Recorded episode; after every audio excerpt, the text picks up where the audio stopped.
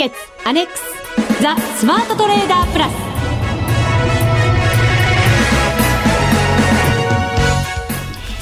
リスナーの皆さんこんにちは。内田まさです。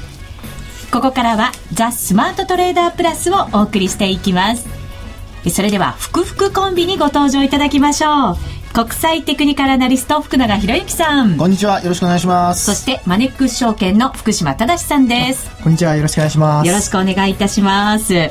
夏休み明けで随分こんがりあそうですね。焼けてらっしゃいますね。あのゆっくりあの海などそういったところも行ってまいりました。なるほど。待ってました。福島さんって感じじゃないですか？充実した夏休みを過ごされての完全復帰。だ けどあの先週のあの放送ですけども、ええ、オンデマンドだったんですけどもちゃんと iPad で海パンのまま聞いてましたよ。そうですか海パンのそんなあの説明まで入れていただいて。ものすごく妄想してしまいました。いやいじゃないですか。海でも聞けるスマートレ本当そうですね。はい。まだ夏休みこれからという方もいるかと思いますので。ね、はい、インターネットさえつながれば。そうですね、はい、夏休みのお供にもスマートレよろしくお願いいたします、はい、さて第10回 FX ダービーが、えー、2週間目に突入しましてはい。白熱した戦いが続いておりますが。本当ですね。まあ前回ちょっとねランキングご紹介できませんでしたけども、はい、まあ内田さんのスタートが非常にいいのでね、そうですね。実はですね、はい、後日、あのー、福島さんからランキングいただいて第1週目のものもホームページにアップさせていただきました、はい、そう、ね,、なんです、はい、なのでリスナーの方々ご覧いただいた方も多いかもしれませんね、え。ー、じゃあ今週のランキング順位上がってるかどうかですね。ええー、今なんか福島さんニヤニヤしてるんですよね。目の前で。なんかもう今日の放送嬉しそうで嬉しそう。いやいやいやいやいや。またあの声から判断するのやめてください。いやこの後いや我々ほら表情から判断できる。確かにそうですね。はい、生見てますからね。そうですね。はい。この後の番組がねつまらなくなっちゃうと困りますから、はい。落ち着いた感じで進めていきたいと思います。えまだ FX ダービー参加してないよという方はまだエントリー間に合いますので1か月間にわたる勝負ですからそうですね。はいご参加いただきたいと思います。番組ホームページからご参加いただくことができます。ぜひ皆さんご参加ください。お待ちしています。それでは番組進めてまいりましょう。この番組を盛り上げていただくのはリスナーの皆様です。プラスになるトレーダーになるために必要なテクニック心構えなどを今日も身につけましょう。最後まで番組にお付き合いください。この番組はマネックス証券の提供でお送りしますスマートトレーダー計画よーいドンザ・スマートトレーダー計画よーいドンこのコーナーではスマートなトレーダーになるためのノウハウ、実践テクニックについて教えていただきます。さあ、まずは先週のミッションはドル円で勝負せよと。はい。はい、いただきました。えー、ドル円ですが、もうずっと下落トレンドを描いておりまして。長期で見ますとね。そうですね。はい、えー、チャートもですね、ええー、ブログにアップしておりますが、長い下落トレンド、はい。まずは冷やしでご覧いただきたいと思います。はい、ただしですね、先週の終わりぐらいからですかね、なんとなくこう動きが出てきて、はい、ずっとこうレンジ相場の中で、狭いレンジの中で揉み合ってたあものが、少しずつ上上というふうに動き出してたんですね。はい、そうでしたね。はい。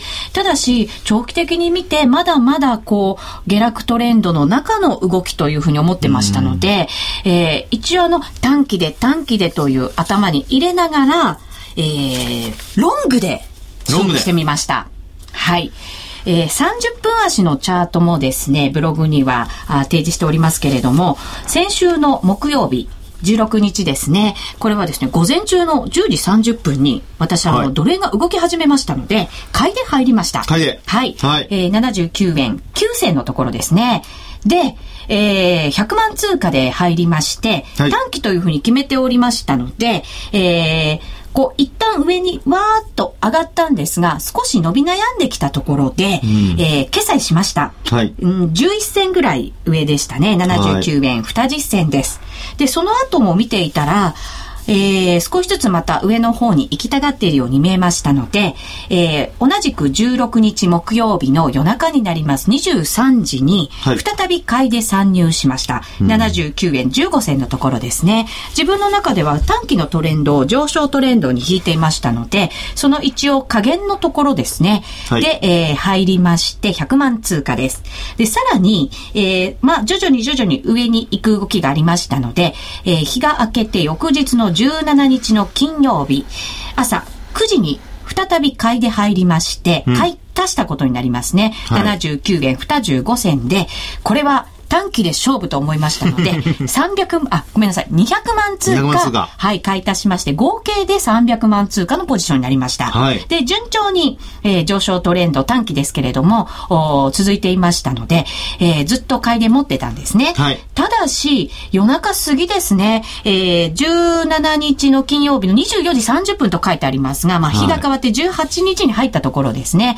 はい、えー、少し上髭を長くこう残すろうそく足が何本か続きましたので、はい、えー、もう夜中ですし、週末をまたぐのもなんとなく怖かったので、えー、決済をすべてしました79円55銭のところです。はい。以上です。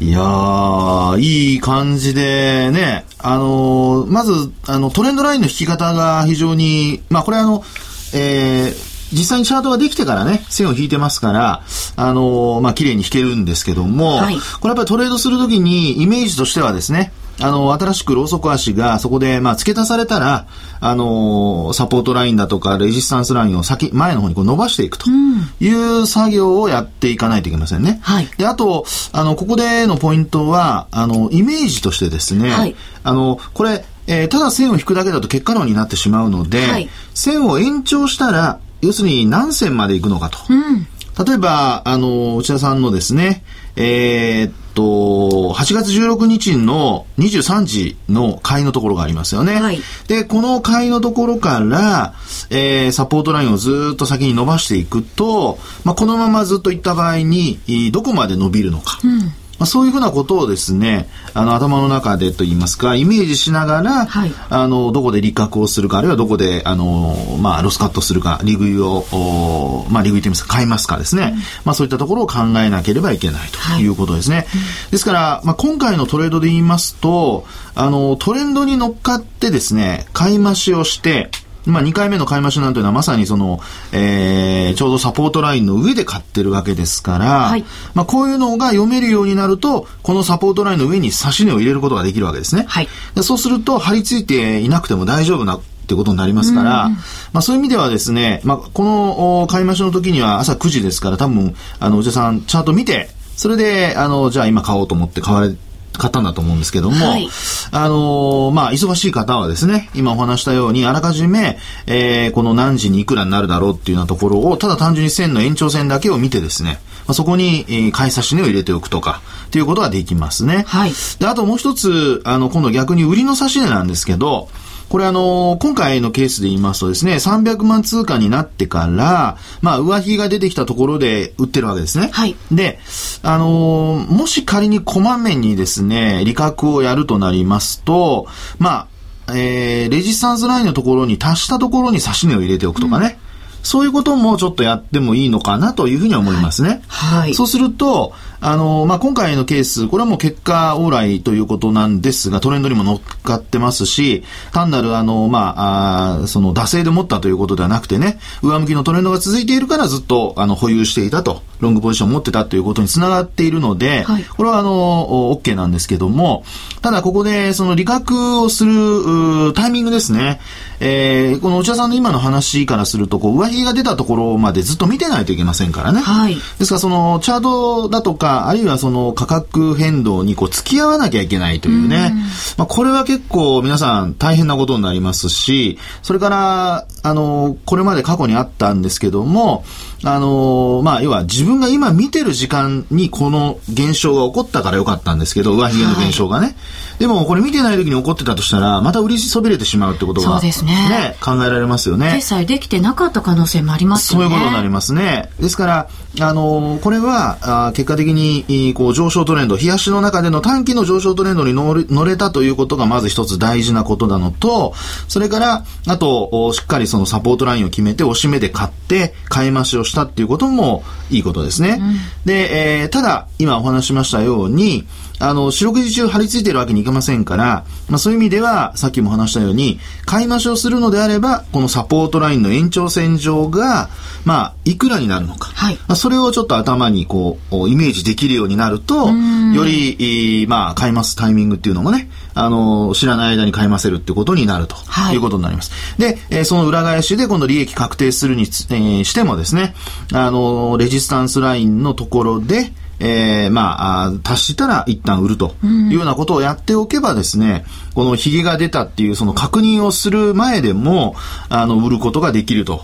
いうことになりますから、まあ、それあの、結果的にはひょっとして早いタイミングで利確することになるかもしれませんけど、うん、売りの、売りそびれるというのが一番、あの、嫌なあまあ、結果につながりますのでね。はい。ですから、そういう意味では、あ今回のケース、あの、まあ、見てる時間、こういう現象が起こったということで、その判断についてはもう正しかったんですけども、まあ、ちょっとスキルを上げるためにもですね、はい、あるいは、その、まあ、内田さんの時間を、要するにプライベートの時間をもっと有効に使うためにも、これ張り付いてるだけじゃね、この時間に張り付いてたらね、また睡眠不足になっちゃいますもんね。そうですね。ねデートもできませんね。ね本当にね。夜中ですけどね。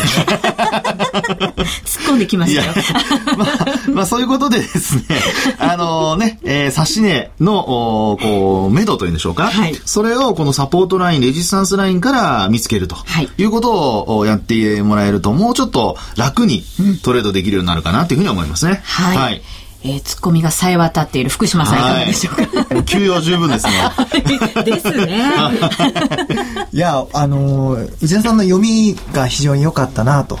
あの、全体的には確かにこう、下落トレンドの中で、先週は短期的にこう、一週間ずっと毎日、えー、上がってましたと。はい。で、その多分最終日でしたよね。うん、で、週末またぐので、えー、で、髭も上髭出てるので、えー、手締まいましたと。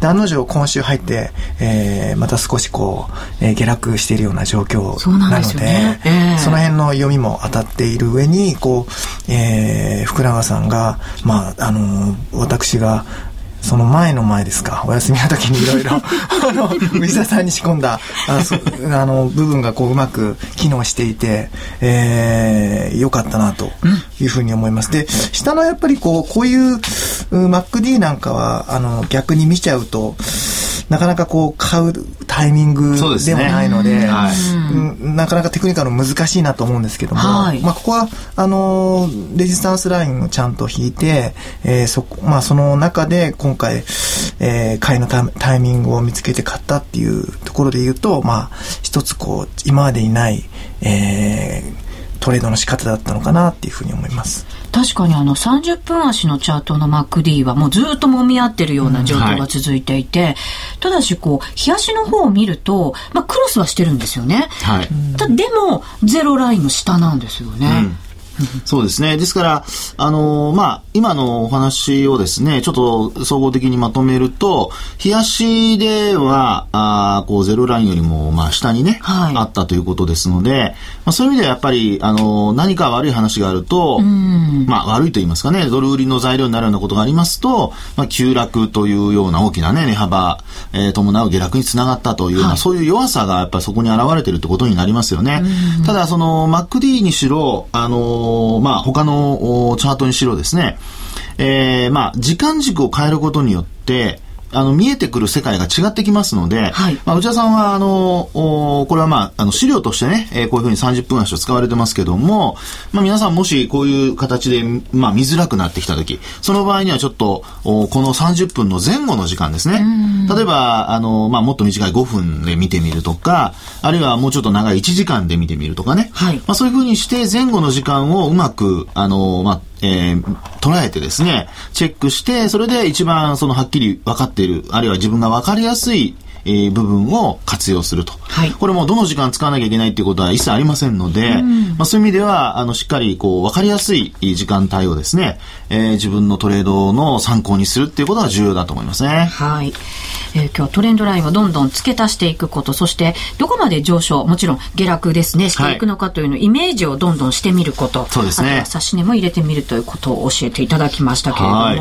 どうですか？ドル円に関しては、あの、まあ、その先週ガーッと上がってきて、で、その後上値をつけて、結果その前にずっと細かいレンジで動いてたところに数字は戻ってしまったんですよね。そうですね。まあ、ええ戻したというか、下髭をつけて、若干またその上で今、とどまってるんじゃないかと思うんですけども、はいあのーまああーここの状況を見るとですね、えーまあ、FOMC の議事録がそのきっかけにはなってるわけなんですが、はいあのーまあ、そうですね、えー追加の金融緩和あについてですね、まあ、多数の委員が、あのーまあ、賛成していたというようなこともありますし、あと、それから、その、経済指標がですね、えーびっくりするぐらい改善しないと、まあ、その QE3 自体はもうやった方がいいんじゃ、早くやった方がいいんじゃないかとか、まあ、そんな話が出ているということですので、まあ、それを受けて、やっぱ売ったということなんですが、はい。ただこの FOMC が、あの、行われた時と、それからその後の雇用統計だとか、あと小売売上高だとかですね、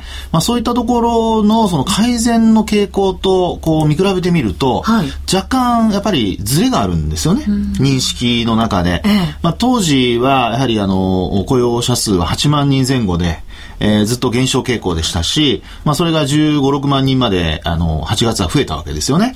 えー7月の数値ですけどもね。はいですから、まあそうなると、お今回、えーまあ、ジャクソンホールでの講演というのは話があるんですが、まあ実際に行われるかどうかっていうところを考えると、まあやはり、あの、慎重にということであれば、まあ、9月の数値を見るまではできないとかですね。まあ、その辺、いろいろ多分、その思惑というか、あの、判断が分かれてくるところになるんじゃないかなと。まあ、一時的にはね、大きく反応はしてるんですけど、まあ、ここから先、えー、そのまま、こう、下落基調になるかどうかですね。えー、先ほどもお話ししましたように、内田さんが、あの、話をしていた、その、揉み合いのところですね。まあ、そこには下髭で突っ込む場面あったんですけど、はいまあ、またそこからさらにどんどん下落するかというと、78円の50銭前後で、やっぱりね、推移してますからね。まあ、そういう意味では、あのーまあ、今週まだ経済指標もありますし、あとそれからアメリカ、あ、失礼、あの、ヨーロッパですね。ユーロ圏の話も今週、ういろいろこう、イベント控えてますので、まあ、そのあたりと合わせてやっぱり見ていく必要があるかもしれないですよね。はい。さあ、福島さん、点数をいただかなくてはいけません。ちなみに、ね先週の点は満点でした。あおそうです聞きになられたと思いますけど。どうしましょうか。ええはい。それではお願いします。えー、あれ？ご今回、ご、ご、5点評価です5点評価先週の前さんですよね。これ通信簿みたいな評価でしたよね。よね確か。そうそうそう。はい。そうですね。はい。じゃあ、少し厳しめに、はい。4.5。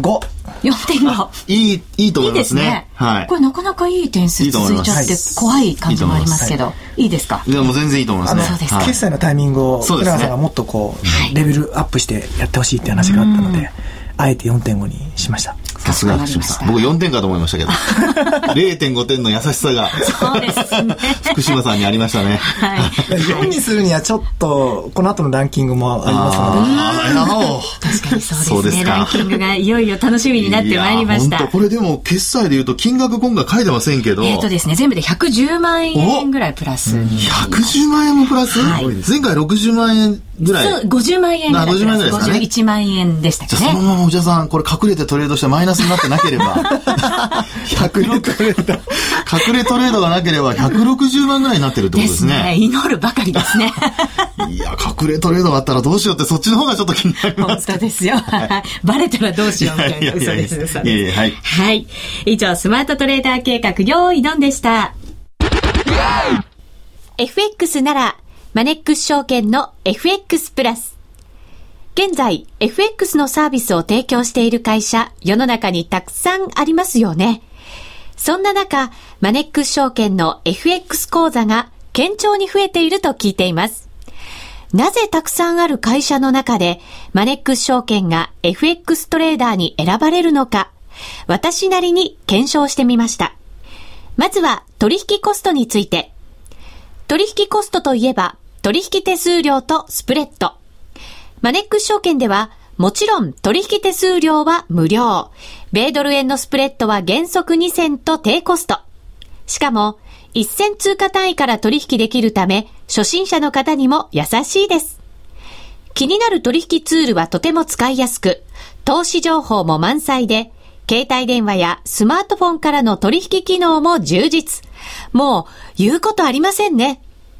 さらに皆さんに朗報。今なら、新規講座開設5万1000円相当プレゼントキャンペーン実施中。講座開設のお申し込みは、パソコンや携帯電話からマネックス証券で検索。今すぐお申し込みを。FX は予託した証拠金額より多額の取引を行うことができるレバレッジ取引であり、取引対象である通貨の価格や金利の変動により、予託した証拠金額を上回る損失が生じる恐れがあります。お取引の前には必ず、契約締結前交付書面の内容を十分お読みになり、リスク手数料などをご確認ください。マネックス証券株式会社、金融商品取引業者、関東財務局長、金賞第165号。ザ・スマートトレーダープラス。今週のハイライト。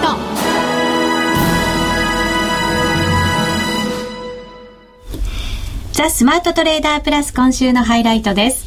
えー、ここでは FX ダービーの最新ランキングの発表です。それでは実行委員長お願いします。はい、じゃあ10位から発表します。はい。お願いします。10位から4位は、えー、ラジオネームだけ発表します。はい、第10位、TY7 さん。うん、第9位、インターセプターさん。第8位、スパーバンビさん。えー、そして、あれもう言っちゃっていいんですかね？ああ、何ですか？いや、いつも最後に言ってるんですけど、なんと第7位、第7位。やったーやったーありがとうございますすごいはい。頑張りました。ベスト10入り。うん。そうですね。素晴らしい。ほら、声が揃いましたね。福島さんと考えてることですね。素晴らしいの2乗でしたね。はい。第6位。これは、頑張、ん？頑長蔵さん、頑張り蔵さん。うん、そうですね。頑張り蔵さん。頑張り蔵さん。はい。第5位、E さん。第4位、カタカナのワリスさん。はい。第3位、ここからは、あの、損益も言いますね。はい。えー、楓さんが256万のプラス。はい。そして第2位が、えー、軽減税率延長は証会、あ、証券会のエゴさん。はい。えー、345万円。はい。そして第1位が、1位。えー、ひらがなのアリスさん。うん。おめでとうございます。536万円のプラス。ああ、素晴らしい。素晴らしいですね。この年はまだ1000万超えそうですね、これね。そうですよ。トップ入れ替わりましたね。ね、入れ替わりましたね。ね、今名前聞く感じでは随分上位の方々入れ替わってきた感じもありますからね。今回、プラスの方が今89名で、はい、マイナスの方が55名なので、結構優秀ですよね、皆さん。ちゃんとトレンドを読んでた。ね。はい。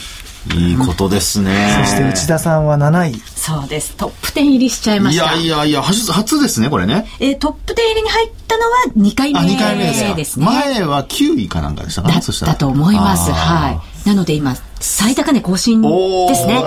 最高位更新。はい。素晴らしいですね。まだまだ更新できるように頑張らないといけませんね。金額は？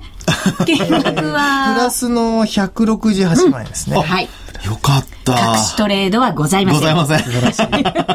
よかった。素晴らしい。はい。いなんか、ちょっと11位のマッサーロさんとか、12位のサタトさんとか、きその13位のその春吉さんとかちょっと頑張ってほしいですね。うんなんでですか？私を抜くぐらいの勢いで 頑張れと。皆さん頑張ってほしいですね。本当ですね。もう少しで抜けますので。抜けますか？なんとか。抜かれないように人一倍頑張ってまいります。ベスト3に入るためには100万円必要ですね。内田さんの金額からしますとね、うん、プラス今のままですよね。はい。簡単そうで簡単じゃないのが FX ダービーでございます。はい。ぜひ皆さん今週、来週に向けて頑張ってください。はい、続いてはこのコーナーです。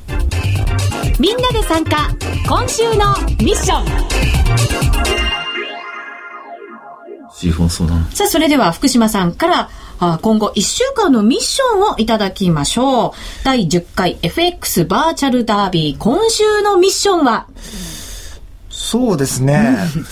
今週のミッションはですね、はい。先週米ドル円ですもんね。そうですで、その前がポンド円。うん、でした。内田さんの少し苦手そうなやつにしたいなと思って。意地悪ですね。えー、まあだけど、ユーロ円かユーロドルにしようかなと思ってるおんですけども。ユーロ絡みですね。えーはい。ユーロ円でいきましょうか。ユーロ円でうん、黒線動いてますもんね、結構、そうですねねユーロ円にしましょユーロ円ですね。はい、わ、かりました。ぜひ皆さんもユーロ円チャレンジしてみてください。今週、ここからの1週間のミッションです。結構、あの、しっかりした動きがこのところ続いてますよね。う。あの、明日、今日夜、あ明日も首脳会談ありますもんね。そうですよ。ドイツそうですね。ドイツとフランス、オランド首相とですね、会談があって、で週末には、まあ、またギリシャの首相ですね、それとドイツのメルケルさんが会談をすると。はいまあちょっと、あとそれから、あの、イタリアのモンティ首相とも、なんかメルケルさん会談するとかしないとか、まあ、そういう話もあるようですので、まあ、やっぱりちょっと欧州ね、そこはちょっと、あの、注目っていうところになるでしょうね。そうですね。福島さんがミッションでユーロをはい取り上げると必ず荒れるんですよ、ユーロが。おうーん。そういうジンクスがあります。どっちにありました？これまで。下。じゃあ、いや、じゃあ多分メルケルさんがええ難色示すんじゃないですか。本当ですか？さらっと言いましたけどね。ちょっと緩めですもんね、最近メルケルさん。確かにそうですね。さあ、ミッションいただきました。お知らせもいただきましょう。はい。はい。えーマネックス証券からのお得な情はい報です。あの、FX に関しては2つキャンペーンやっていて、はいえー、1つが、あの、ザ・デイトレードキャンペーンというキャンペーン。これあのデ、デイトレードしたお客様が対象で、えー、になるんですけども、えー、ドル円がですね、なんとあの、一銭で一銭で。取引したことになりますってはいいうキャンペーンなので、ただあの1000万以上お取引したお客様、あーになるので、1000万以上デイトレードで取引したお客様に対して、えーキャッシュバックなので、で、それ、しかもですね、今回あの、1000枚以上を超えたところからキャッシュバックじゃなくて、ええ1000枚さえ超えてしまえば、1枚目からキャッシュバックしますので。遡ってくれるんですねええ遡ってキャッシュバックしますので、えー非常にお得なのかなと。はいそれとですね、えーやはりあのずっと続けている、えー新規口座開設キャンペーンですね。これあの、過去お取引のない方も対象っていうものなんですけども、えーこれ今月末まで今やっていて、えー3枚以上、たった3枚以上取引しただけで、えー6000円プレゼントと。まあ、入金10万円とか、エントリーとか、あの、いくつか、あの、条件あるんですけども、えーこういったお得なキャンペーンもやってますので、えーぜひ、あの、まだ口座開設してない方なんか特に、えー今、口座開設してほしいなと思います。はい。はいえーぜひ皆さんもお得なキャンペーンを活かしながら、はい、トレードしていただけるといいかなと思います。そうですねはい。それと、まだ大丈夫ですか？はい。